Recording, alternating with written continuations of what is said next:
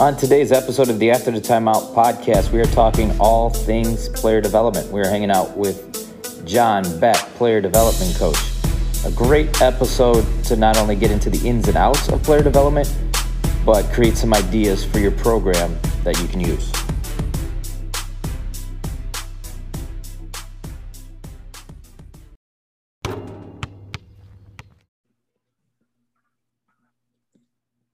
So let's get started with our opening tip. Uh, Coach, you got uh, you got a whole bunch of Twitter followers. You put some awesome content out there.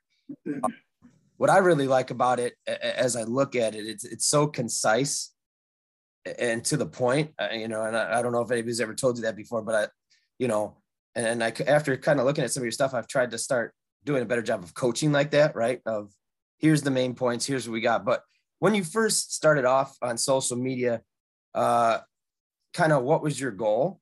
And now that you've kind of built the following um you know what are the things you're trying to accomplish with your your your twitter and your social media? Well i i met joshua medcalf years ago uh, saw him speak uh, many different times and i just kind of from that point on i was such a goal setter when i was young. I mean it was all about goal setting but as I've gotten older and I met him, it kind of changed the way I think. So I never really had a goal with, with social media. Um, it's turned into, you know, I just wanted to kind of give some advice from my experience. And I picked an audience. I said, okay, I'm going to try to help players, coaches, parents.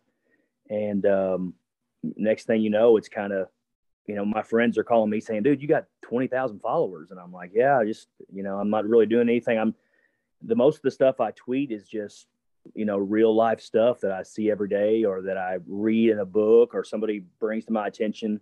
Uh, so I never really had a goal with the followers, and you know more of my friends and coaching buddies are more you know kind of excited about it than I am. I'm just kind of like yeah, it is what it is. Um, but it is fun, and the way I kind of find success from it is I get so many DMs, and that's where more of the engagement happens, I think. And I actually help people because I go into detail. I try to answer, you know, every DM I get, especially if it's of substance and I feel like I can help.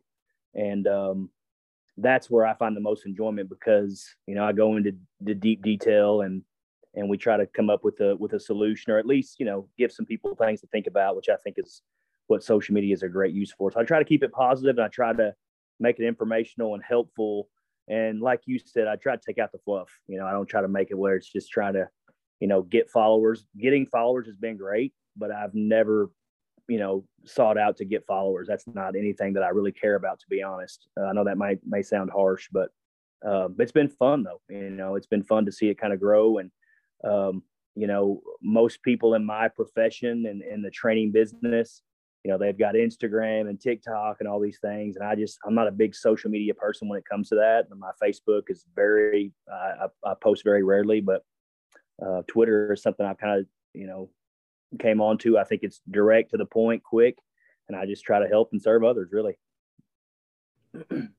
So let, let's kind of build on that then. How how do you feel you know because we're in such a social media world how do you feel you know coaches can use social media as as, as a tool maybe in, in, in helping their players, helping develop their coaching. Um, how, do how do we how do we use all the I guess the resources we have uh, positively and and develop as develop our players, develop ourselves as coaches? Yeah, that's that's what it is now. It's it's I tell players all the time when I when I grew up, we didn't have trainers and we didn't have these social media. We had to like just find you know find mentors and ask them. And now you can have so many mentors and they don't have to know who you are, but you can be mentored by so many different people. And social media is a great tool. You get to choose on Twitter, Instagram, you get to choose who you follow. And so, you know, if it's if it's a young kid and I want to learn, you know, how to become a better basketball player, I can seek that knowledge out. I can see videos, I can listen to podcasts, I can do so many things. So in this day and age, there's no excuse for players, for coaches, for parents not to be able to, you know, get the right type of information um, and the bad thing about social media, there's a lot of bad information out there. There's a lot of things that are just trying to to gain followers, and and um, you know there are a lot, there's just as much bad out there as there are good, maybe even more. But um, the great thing is you get to do research, you get to talk to people who who've been there, who know, and uh, it, man, it can be a great tool. it's one of the things I use more than any. I listen to so many podcasts, and I'm I appreciate you guys having me. I I always say I listen to way more than I've actually been on. So uh, I was actually listening to one right before we got on today, and so um, you know it's the way that coaches and, and parents and players and whoever you know teachers, educators can can learn. Social media is such a powerful tool. that is for sure. Um, we wanted to get into your playing career first and then into your your coaching career. Obviously, you played collegiately. Um, you've coached in the youth, the middle school, AAU, high school level, boys and girls. Um, for you, you know, maybe somebody that's getting into coaching or has been in it for a short time, regardless of the level. Um, but you know, maybe what are three or four things for a coach starting out that they should have as skills? I mean, it could be knowledge of the sport, but it could also just be reflection uh, skills of themselves. But what are three or four skills you think a new coach should bring? Well, you know, I, I coached at the collegiate level as well, Arkansas State. I, I did three years of a, of a graduate assistant. Um, took my fifth year to change majors and graduate my undergrad, and I took two years to get my master's. And so, obviously, with, when you're dealing with youth players, you know that changes from a middle school player, that changes from a college player, from a professional player but there are things I think that that kind of you know go across all the boards. Um, when obviously we're dealing with young players, is just try to have as much fun as you can, be around the game, learn as much as you can about the game. Um, but when it comes to actual players, the first question that usually gets asked is, who can they defend? That was the reason that I actually got to play college basketball. There are a lot of six foot, you know, white kids around the country who can really shoot the basketball. They spend a lot of time in the gym honing their skills, working on their shot. But I remember when I was a sophomore in high school, I had a Division One coach come to my summer league game, and he walked up to me afterwards and and just said, "Hey, man, enjoy watching you play. I just came here to see if you could guard somebody and move laterally. If you were quick enough, tough enough, physical enough to be able to guard somebody laterally." And he goes, "And you are." And so, you know, we'll we'll be we'll be talking to you soon. And so, I took it upon myself to say, "Man, that's that's something that you know is going to separate me and that coaches are really going to be looking for and so i took pride in that. So number one is can you defend? I think obviously if you can defend you know somebody else on the floor that's going to help you out uh, tremendously. So learning how to you know guard your man guard your yard rotate you know playing man-to-man principles is going to be something that that can help you.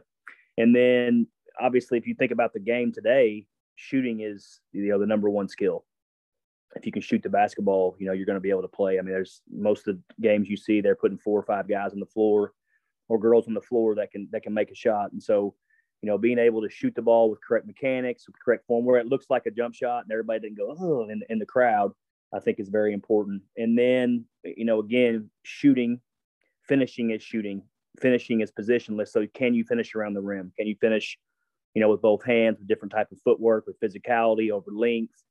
Um, you know those things obviously matter. I'm not big on ball handling um, you know with young players sometimes to get engagement and to get them you know the ball pounding that's that's great. But i'm more especially as they get older it's can you handle pressure and can you get somewhere with the ball in two dribbles and three dribbles and try to break down a defense or make a play? And so um, you know the last one i would say is probably and I would say it's almost more important than the skill is decision making. It's it's overlooked a lot of the times. Uh, you you go and see these group training sessions. You see trainers around the country doing all these ball handling things and going over the footwork and going over you know get to this spot and shoot. But they take out the most important thing, which is what happens in games, is the decision. And so decision making, I think, is even more important than the skill. Um, and that's what so many kids that come to me struggle with is their parents will say coach, man, my kid looks amazing. He's been going to this trainer for two years and they look so good in these training sessions and they get in the game and they have no idea what to do, how to do. And I always say, how do they train? You know, that's the it's if if I'm trying to prepare for this test and I fail this test, I'm going to say, how did you study? And when you find out that when you add decision making and defense and it's a game based approach to training, you start to see things translate. You start to see kids get more comfortable, more confident, be able to make plays in games. And so, again, I know that was quick, but can you defend? You know, can you do you have good shooting mechanics? Can you make shots? Um, can you handle pressure? Can you finish around the rim with both hands? And are you able to make a decision? And then obviously, you know, skill wise, can you pass with both hands? Can you make passes, hook passes, you know, to, to defenders? And that's another skill I would probably f- throw in there. well, we're gonna we're gonna I think we're gonna circle back. yeah, no, that was perfect because you know we're gonna circle back to some of that here later on in the conversation. But um, so I want to talk now, about now, time you spent. Oh, I, I want you. To, I want you to think about this too. Is that that's what I would say.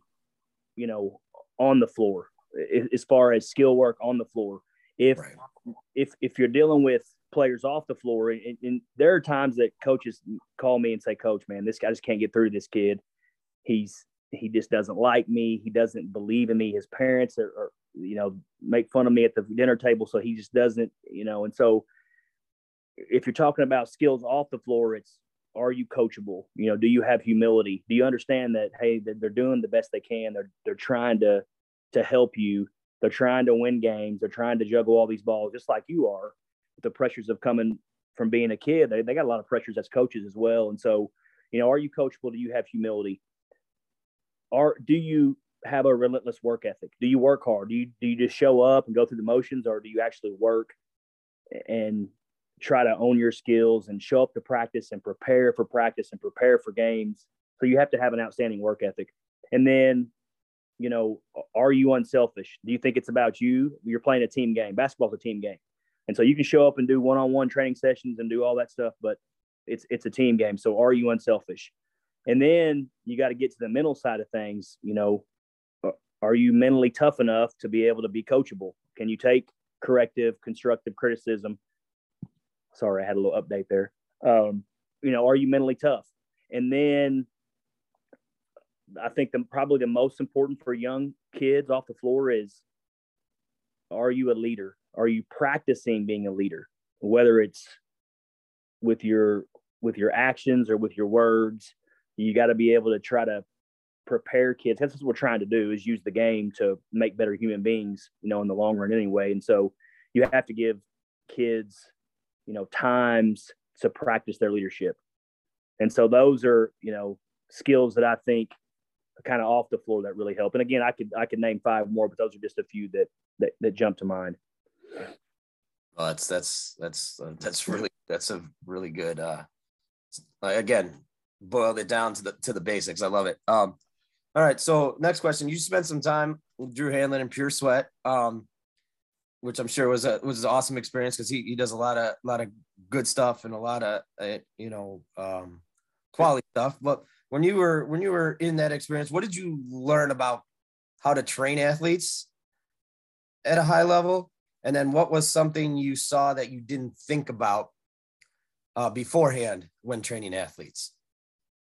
Um, you know, Drew Drew gave me an opportunity, and I'm so forever grateful um, went out to LA and lived there for three months with him. That's when he first moved there. Didn't even have a bed, you know, when he first got out there. Um, of course, now you know he's you've seen how it's kind of taken off, but um, you know his his teaching is what I wanted to go out there and see. It was more of an opportunity for me to say, "Hey, I want to do this full time, but I'm kind of I'm not I'm not sure if I can. I'm not sure if I really want to." And then once I went out there and and did it. And then he actually hired me. Obviously, it was something I jumped into full time, but just his deep level of teaching is what I've learned is is there's such a you know and i already knew drew long before that. I've been to every coaching academy and we're actually from the same state uh, actually both really good high school players and very successful you know both play division one basketball. And so we've, we've always known each other. We had a lot of the same guys recruit both of us. Um, and so me going out there with him and, and interning was not about professional NBA players. It was more just to, to watch him and learn from him and, and write as many notes. And I mean, I squeezed the sponge as, as much as you can squeeze it. Uh, I was there early morning, late nights.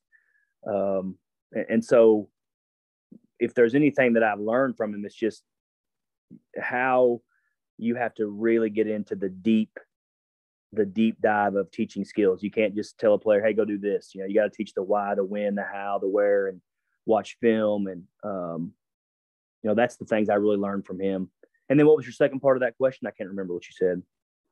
Uh, what was something you you you saw or in that training that you didn't think about before? You know, you had your you were training, you kind of had an idea, and you went out there and you saw something. You're like, oh man, yeah, I never thought about that before.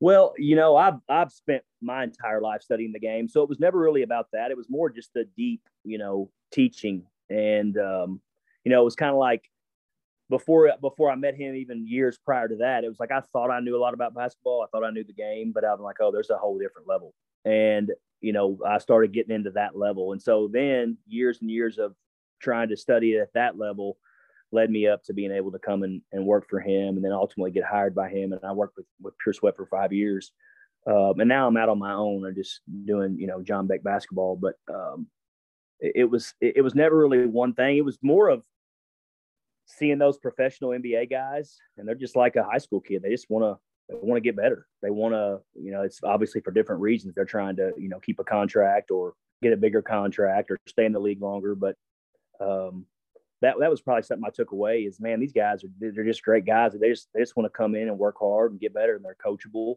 and they're humble.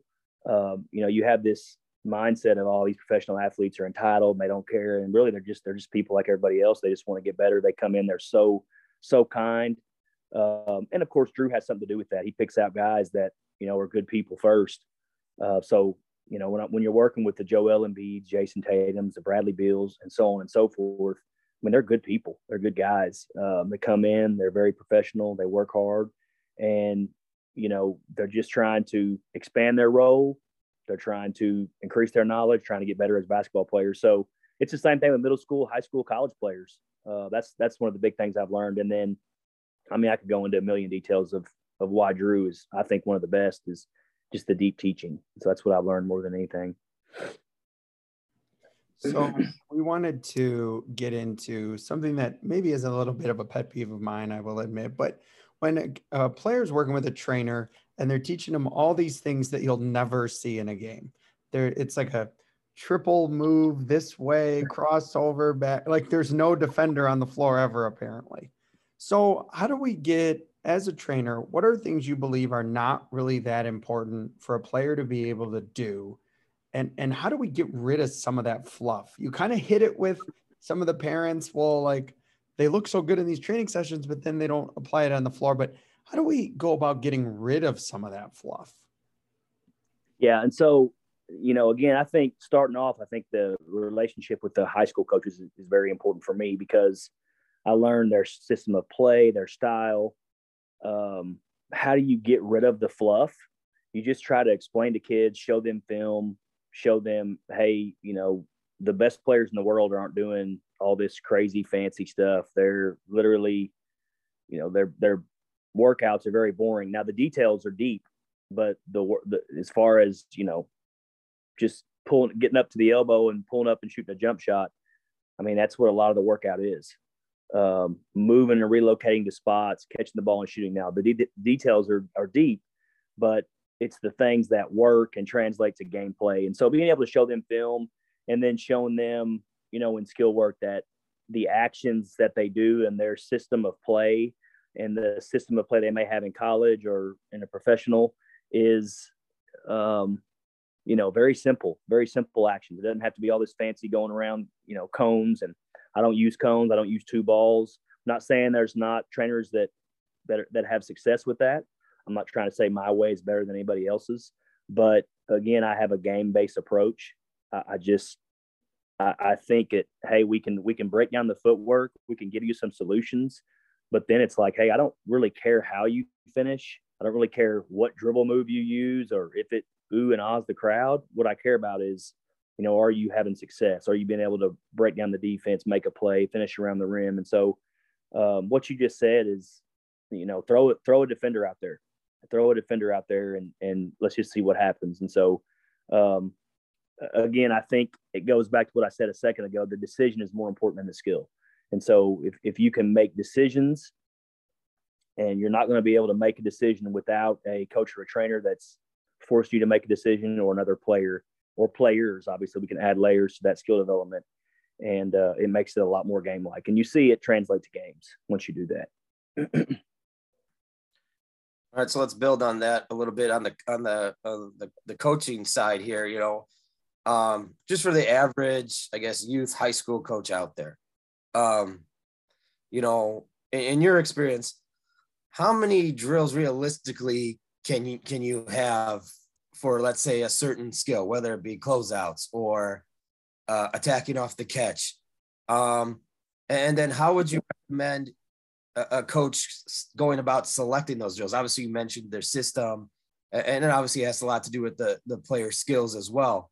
Uh, but but how how can we narrow those things down for just the, the average coach out there? And I, I, guess maybe, for lack of a better term, be a little bit more efficient and working on what we need to work on that translates to games. Yeah. So you know, I, wish I could tell you, you know, there's just this right answer, but coaching is so dynamic, and there there are coaches that win so many different ways, so many different philosophies, so many different ways of doing things. We all there's just there's not many absolutes in basketball, um, and so I can't say you know exactly how many drills it is, but I, I, I do say I think the best coaches that have really good skill basketball players are taking a game based approach. They're they're they're adding defense. They're doing small sided games.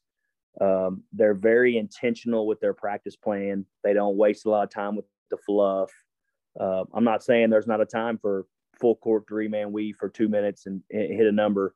Um, I wouldn't do that, but there are coaches that do, and they win a lot of games. And so, again, I can't sit there and say there's absolutes when it comes to you know coaching and drills, the number of drills. But I think the great coaches they do have a game based approach. And I think they're always constantly evaluating and adjusting based off of their film, based off of their personnel. Um, and so, you know, I, I, think that's that's what it does when it comes to, you know, philosophy as far as you know skills translating to gameplay and how many drills and that and that sort of thing is. Um, you know, a lot of we have a lot of great coaches in Northwest Arkansas, guys that are involved in, you know, many different podcasts that uh, have college experience, who have USA basketball experience, um, have a lot of good coaches. And so, you know, again, I've seen a lot of different philosophies. I work with pretty much every player from every different school on, on the boys and girls side. And so I have to learn as much as I can about their philosophies and about, you know, these coaches and, and that helps me uh, do what I do. And so, um, you know, I wish I could tell you there's absolutes and certain number of drills, but um, there aren't. I think it's just it comes down to you know whatever that is important to that coach, and I think most of the time they make it they make it a game based approach, which means there's defense and decisions constantly in their practices. My coffee's gone. Dang it!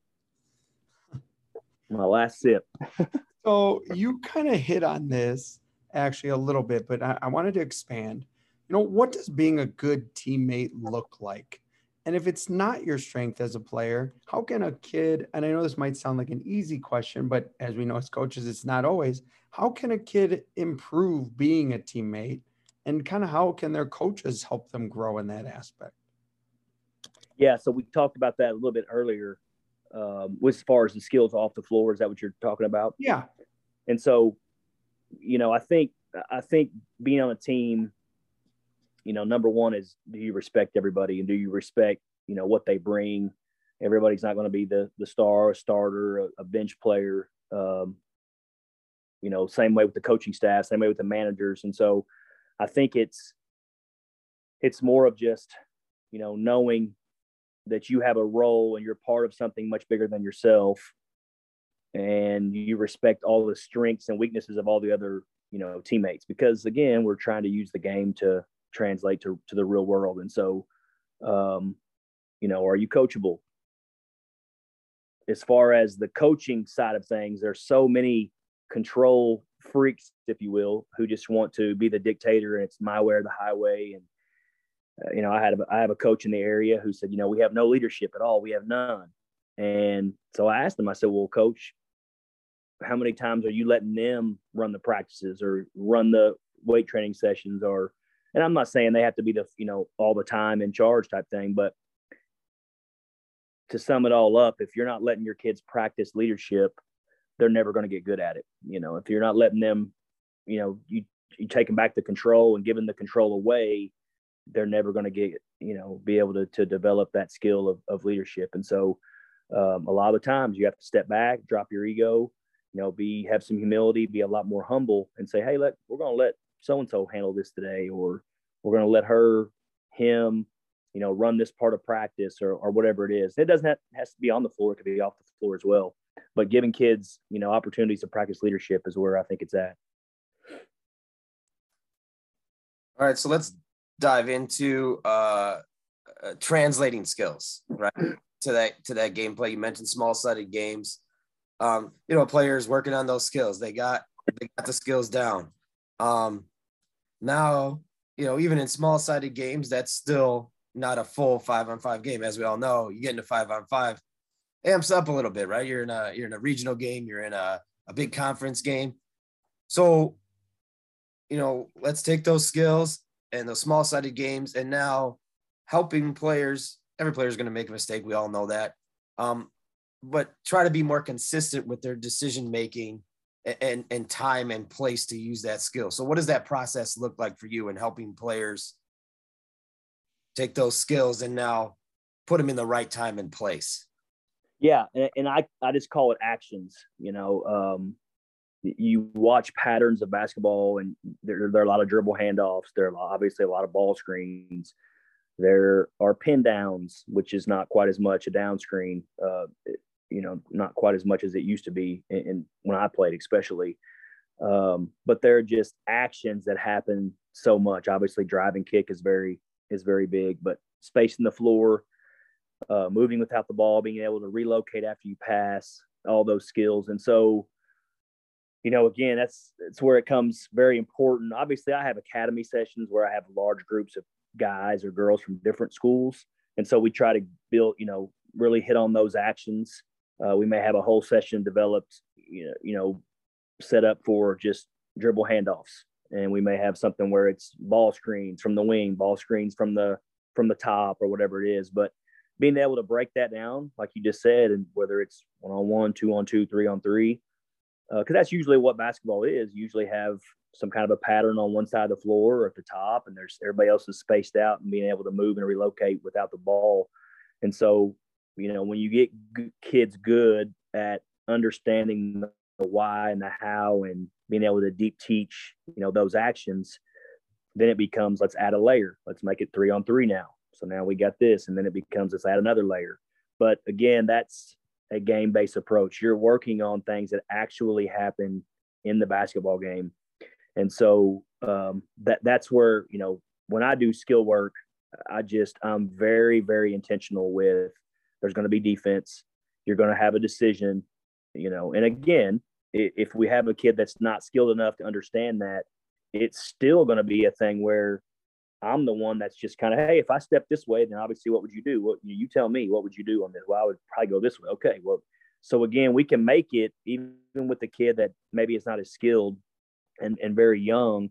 We can make it more of you have to make a decision before you do this skill, and so being able to teach that way, I think, and then obviously as they get older, what we just talked about, being able to put the skills into game situations what do you do in games? You know and it's it, especially in high school we can we can find out we can watch film we can look at synergy we can look at Hudl we can we can look at that. Um, i can watch you know five of your games and know what your coach is trying to do offensively and what he's trying to do defensively.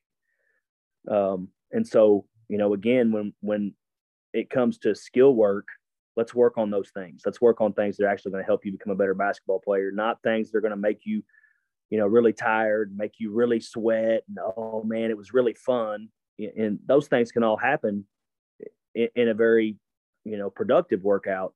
But hey, let's make sure we're working on skills that translate to games. And so again, what you just said is breaking down those actions, making them small sided, and then obviously at some point we have to add every layer, which is five on five, and then and then play out of that and learn how to play.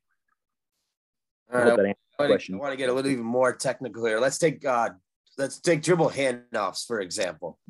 I go through progression. Uh, obviously, uh, you know we're going to start with with uh, the individual skill and bring up. So you give us kind of a sample of, let's say we're working on dribble handoffs and the reads and and the things for that. How how are you going to build up to that with uh, maybe individual player and then going into two on two or three on three or whatever it may be. Yeah, so I always I always try to do every skill with the defense is absolutely terrible. It's absolutely awful, and so we build it from the rim and we just kind of build it out. And so, you know, if you're coming off a dribble handoff, let's say you're coming off, you know, the top of the key area, and a, a player's trail. Let's say the defense is just lock and trail, and we're getting to the rim, and there's no defense that comes. You know, well, we want to be able to quickly get off one foot at the rim, and if defense, you know, starts to come over late, you know, maybe we get off two feet. Maybe we have a protection plan. Um, if the defense, you know, comes over kind of last second, maybe we have to make a step or some kind of an extension finish where we avoid that and, and avoid a charge. And then again, you just kind of slowly build it out from there. I mean, I could spend 10 minutes on just the, the layers and the progressions, but, and then you say, okay, now the on ball defender's a little bit better. So now when you're coming off and you start to have an advantage, they catch up and they're on your hip. And so now what are some things we have to do? And then, you know, again, now the defender goes underneath the screen on the dribble handoff. And again, you just kind of build layers and, and show players again what happens through film. Um, but ultimately, once you kind of show them all the different things that can happen, it's hey, let's see what happens. Let's put you in the situation. Let's see you react. And so, you know, starting off the the workout maybe just simple. Hey man, we're gonna come off the dribble handoff.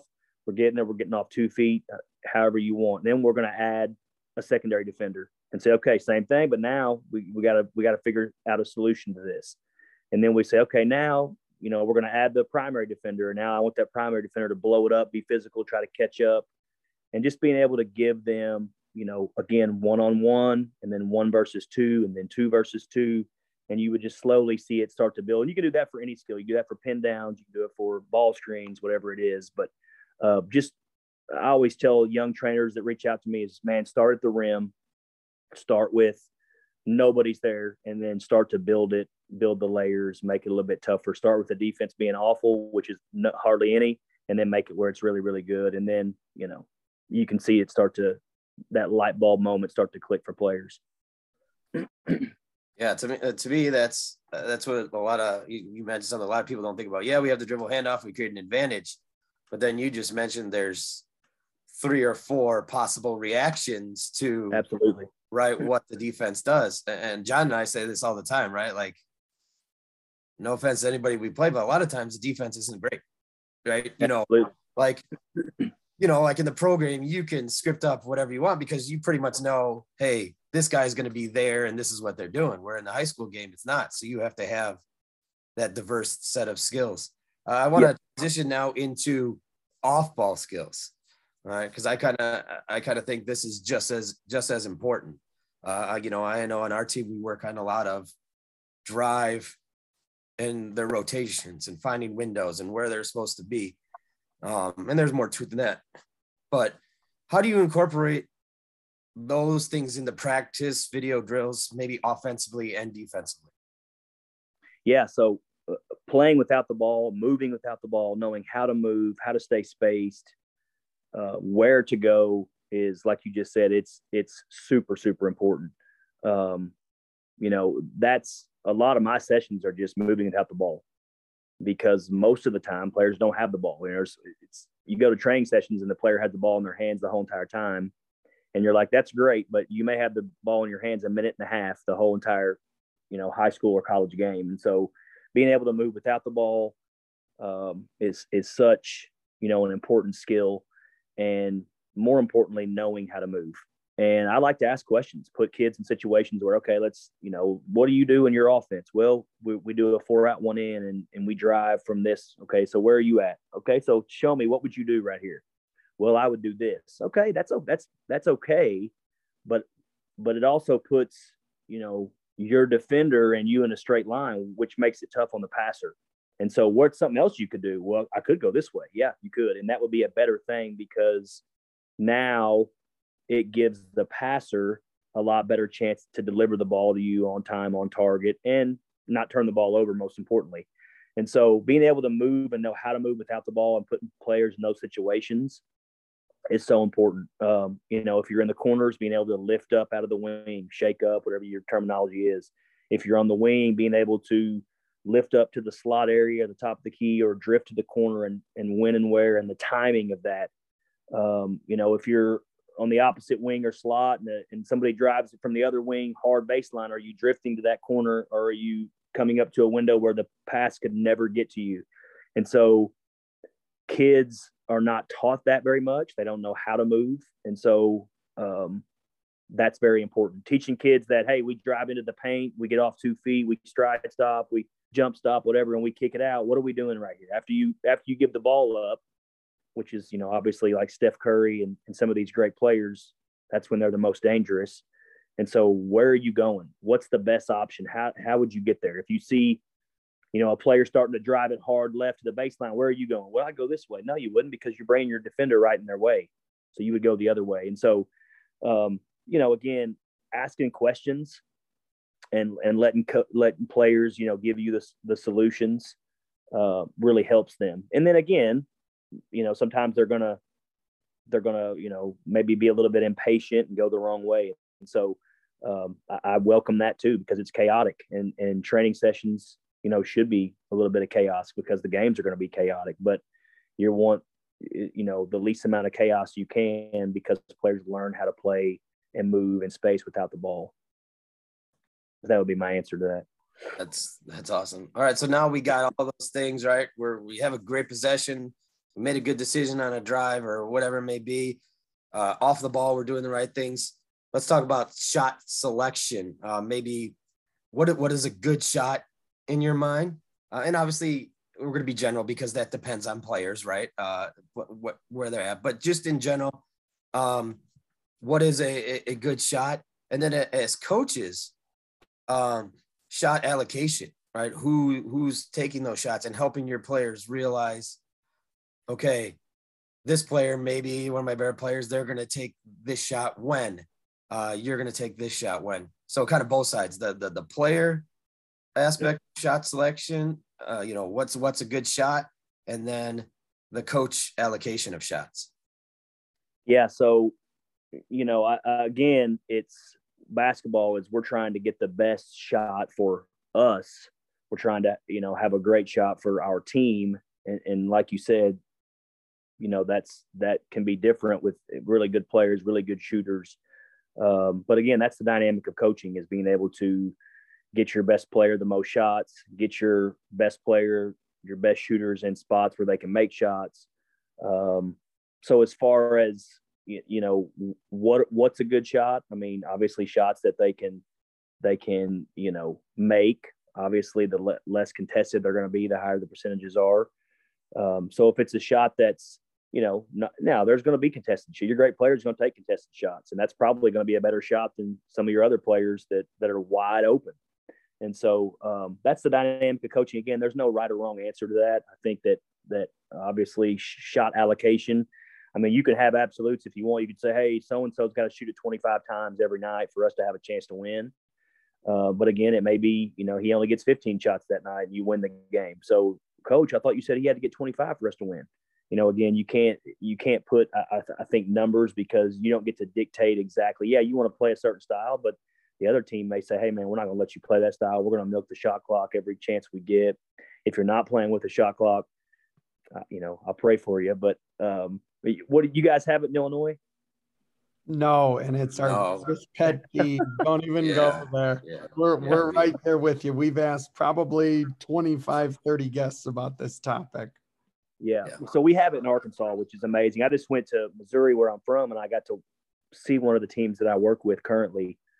And they came to Missouri and they were like, gosh, they don't have a shot clock here. And it, it's just, it's hard. Once you get it, it's just hard to watch, you know, basketball any other way. But um, but yeah, it's fun to see some of the states, you know, around the country going to that. And Greg White here at Bentonville West, um, he works with USA Basketball and Don Showalter a lot in the off season, and he's been a huge advocate of, of getting the shot clock. And and um, the Arkansas Association went ahead and did a trial run last year with the largest class, and then obviously it's everybody's got it this year. And then I, I, think by next year every class in the state will have it. And so it's it's very it's a very good thing. But anyways uh whole different topic there.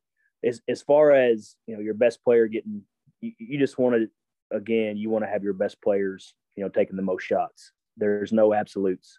I, I just don't think you can give an absolute on um, that. I'll tell you, when I was recruited, I had a lot of college coaches that say, "You're going to shoot, you know, you're going to get 20 shots a, a, game here," and so that was always, you know, a great thing to hear. But um, of course, you know, whether that was truthful or not, who knows? But um, but again, I, I think the essence of coaching is, you know, you're getting, you're you're not just running the same system every year. You're saying, "Hey, this is the personnel that we have, and this is what we have to do. This is the way we have to play to have a chance to get our best players the best shots and then be able to, you know, ultimately win games. And the same thing on the defensive side. You have to be able to, you know, what's the best style of play for us to win games you know, on the defensive side as well.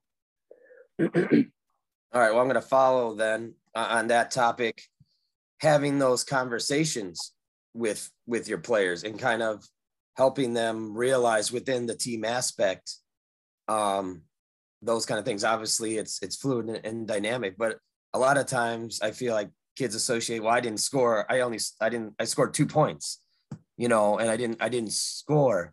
Um, so how do you feel though? You know, as a coach, we can have those conversations with our kid, whether it be film, whether it be uh, using analytics, which is so much prevalent now, to help everybody on that team realize like, hey, yeah, you only scored two points this game.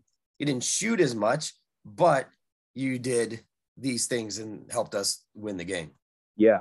And so, yeah, role, you know, being able to define kids' roles before, during the season, and they change. I mean, there's there's times that it changes uh, throughout the season, but being able to clearly define those roles and having those really transparent, you know, conversations with players and parents, obviously, is going to help you uh, when it comes to you know those type of things and like you just said use use the internet use the analytics use you know like let's say the golden state warriors for example you know draymond green is obviously he's not going to be the, the leading scorer the leading shot guy he may not even hardly you know shoot much at all but man the things he brings to the table as far as defense rebounding passing i mean one of the greatest he's, he's probably you know top five out of the pick and roll and the pick and pop action of being able to get downhill or roll and then find a spray it out to a shooter, you know, in the corner of the wing.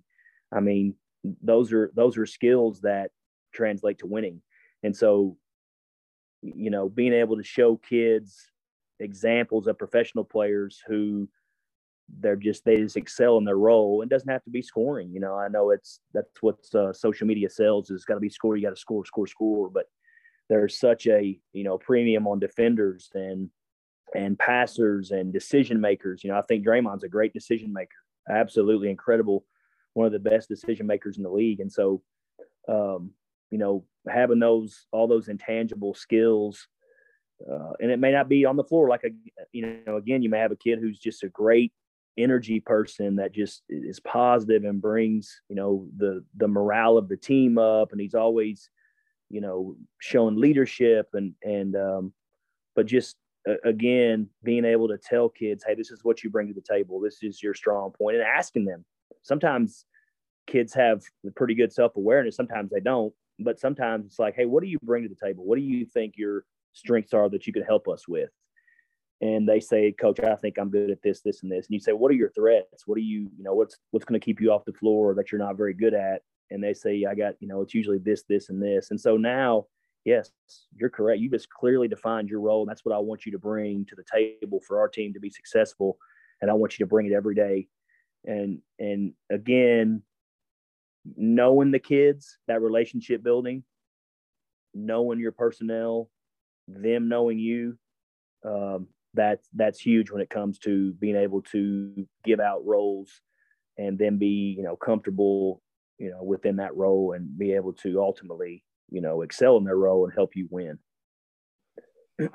oh, Todd and I talked to a lot of guests about this, uh, but just kind of wrap up, you know, the great content that you've been talking about is so you're a coach and, and a lot of coaches are guilty of this. And I talked to a lot of our guests about this, but where's that balance between finding your system and then trying to match the players to it or having the player's skill set and try to match your quote unquote system to the skill set? What's kind of that balance for you? Well, it's again, that's what I, I said a little bit earlier is the ability to constantly evaluate and adjust. If you're, you know, just coming into a program, or if you've had the program for years, you know, you've got a way of doing things. But, um, you know, obviously the player's skill, the player's talent and ability is going to be able to, you know, dictate the way you play. And there's there's some years if you're a high school coach, especially, it's not going to be quite as good, and you're going to have to find ways. Um, I have a coach in this area that I work with who's a great coach on the girls' side, and um, sorry, I had another notification there. Um, and, and you know, I do a lot of strength and conditioning with his program as well, and he says, Coach, man, let's take a couple of weeks off from this. And it's because he realizes that, man, I got to have, I need more time on the floor with my team. And he's so good at being able to every year he gets, you know, I think the last three years, last year they were in the state championship and lost in overtime. The year before that uh, was the COVID year. They were going to be in the state championship and they would probably have won it. Who knows? And the year before that, they lost in the semifinals.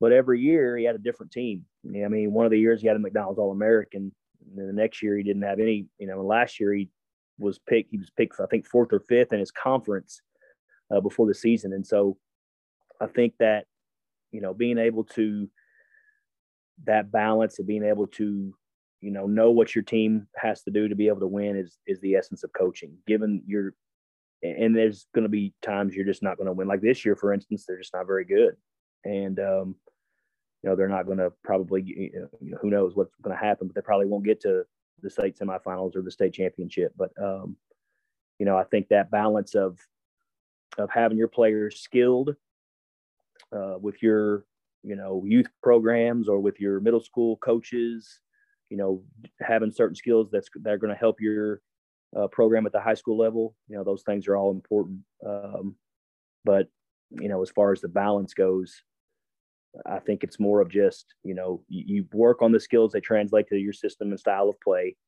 And then um, just understanding that you're not going to have, you know, that's going to, in high school especially, you know, be up and down. There's some years you're going to have really good players and you're going to win a lot more games and have a chance to compete for a state title. And there are years that you're, that you're not going to. And so I uh, hope that answers your question. Was there another part of that? Nope. Perfect. All right, so let's let's move here to our last uh, last couple segments here. We're gonna go 30 second timeout. It's your platform to you want. Um, whether it be something you're doing uh, with with your programs, uh, family, uh, a cause, anything you want. Lose 30 seconds. Uh, you know, the floor is yours. I don't. you guys are. I'm more of a. You ask me a question, I can try to kind of answer it. Um, you know, I think that the most important thing when it comes to to players is again being able to know them off the floor. I think once you can build that that type of trust and relationship, uh, man, you you get big time buy in, and it just gives you you know more of a chance to coach kids. When when COVID hit, I actually you know had a decision. They shut down every gym, every school gym, every fitness center. Every, you know, you just could not get into a gym, and so I actually went to the players' homes. Um, you know, I just didn't want to, I'm not, I'm just said, oh, well, yeah, there's this, and we're not going to be able, I, I reached out to every kid that I trained and said, hey, look, I'll come to your house, you know, if you're going to allow me to do that.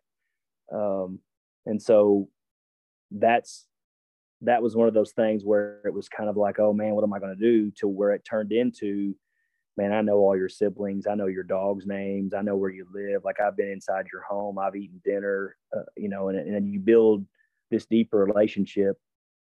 And, you know, again, now with COVID, you know, and again, I know it's a little bit different where you guys are at, but, um, you know, it started to die down a little bit and you get back into gyms, you get back into training, you know, all throughout the week and the relationships obviously are just so much better because you just know so much more. You, you know, kind of, you know, more about how they're raised and their siblings. And so, um, you know, I think it's something that's thrown around, but really being able to, to know your players, you know, off the floor, it creates this, this massive buy-in. And then, you know, again, it just, it, it makes that coach player relationship so much, so much better, so much easier to coach.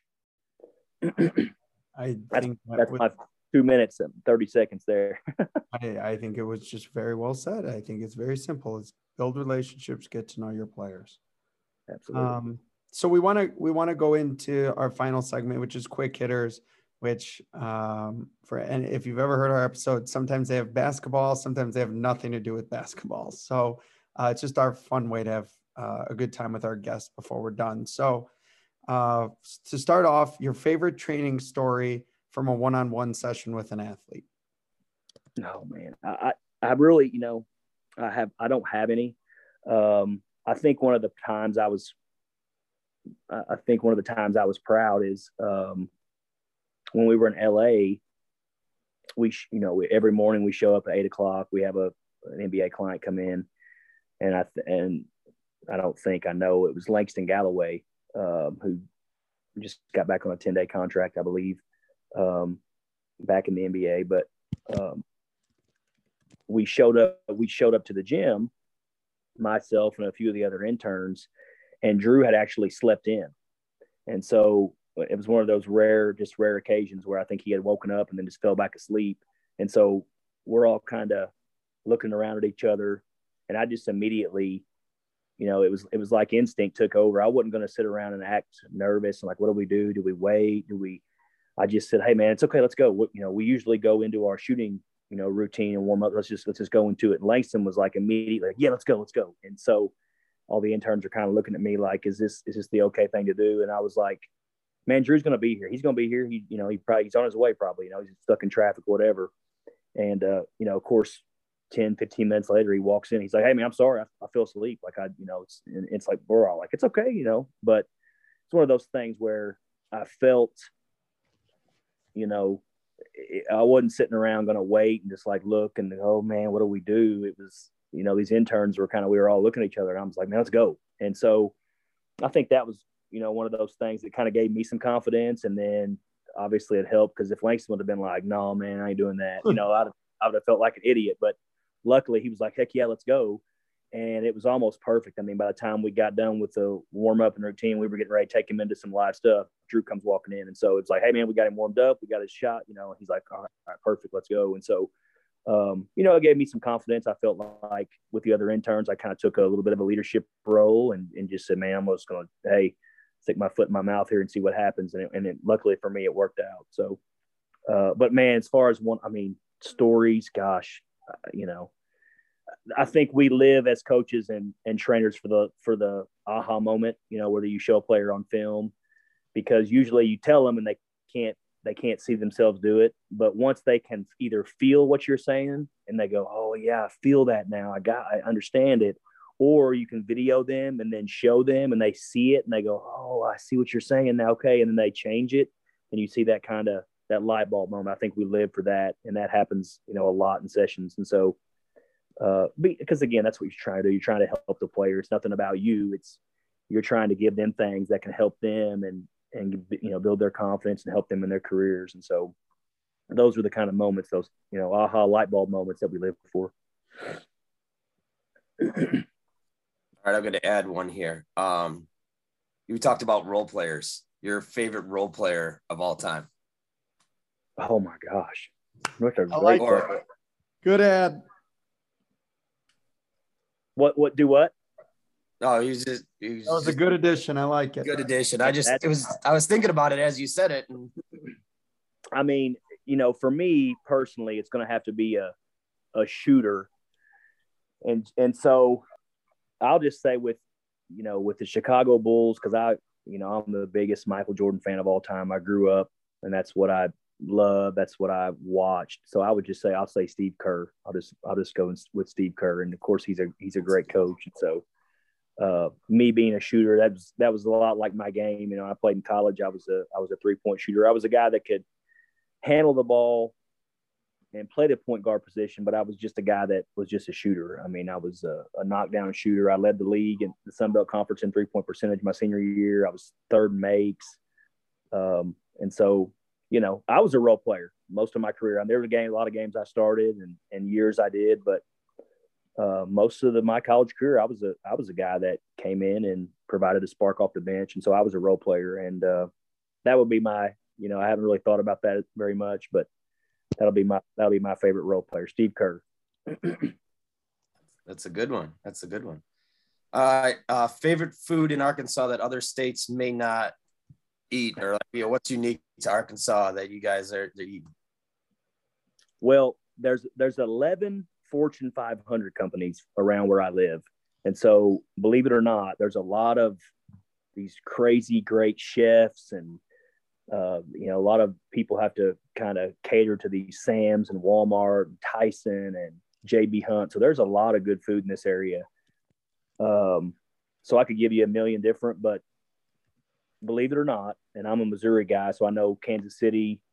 Um, I know Memphis barbecue is really good, but they've got Wright's barbecue uh, here in Fayetteville and in Bentonville, and it's some of the best barbecue I've ever had. So I would say Wright's barbecue. Um, I know they've got some nil deals with the Arkansas football team now, and um, you know they they've gained a lot of popularity. But man, they they do it's good barbecue, really good. If you ever get a chance to try it, you got to try it out. I want barbecue. Um, all right, so let's go with your favorite jersey in college basketball.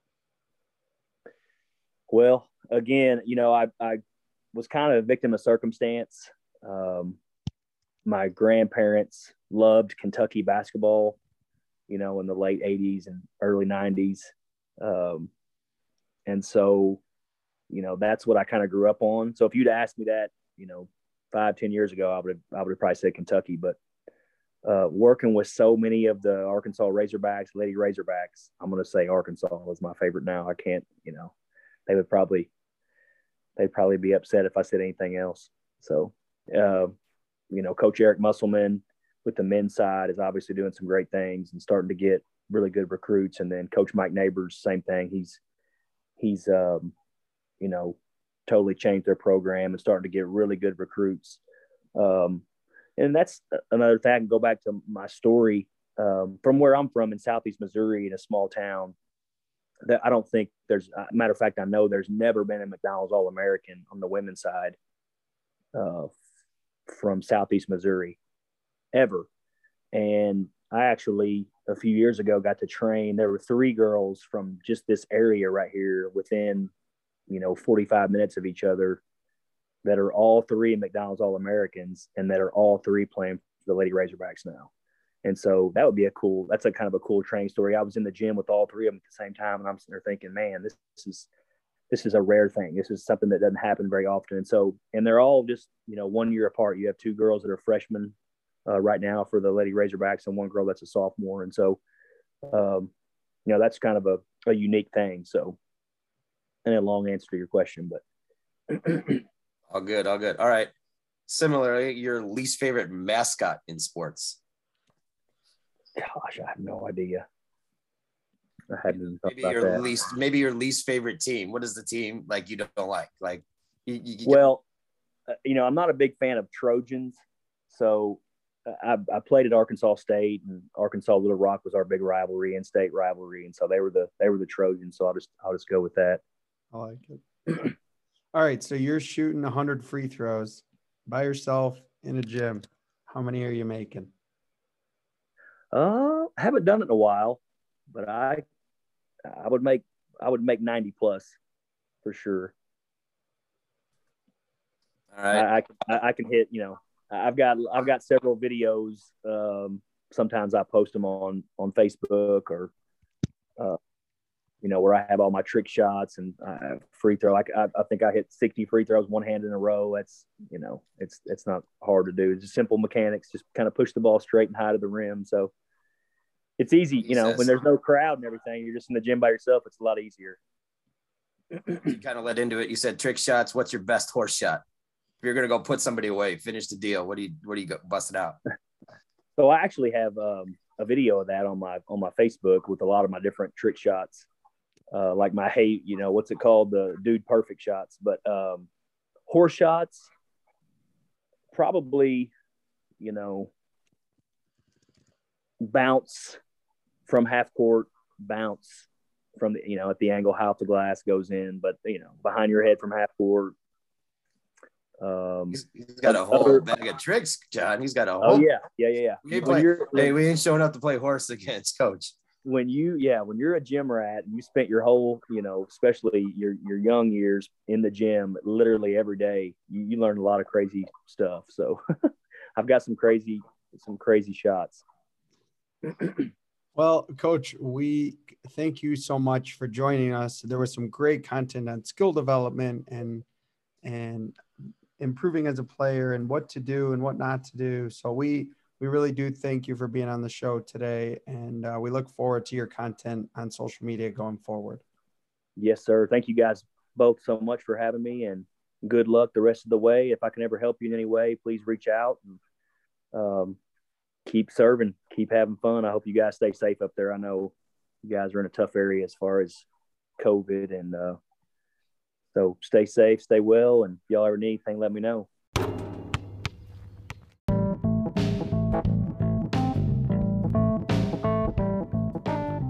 Thank you for listening to another episode of the After the Timeout podcast, hosted by Todd Zazadil and John Plicky. For more show content and upcoming episodes, follow us on Twitter at After the Timeout or subscribe to our podcast for upcoming episodes.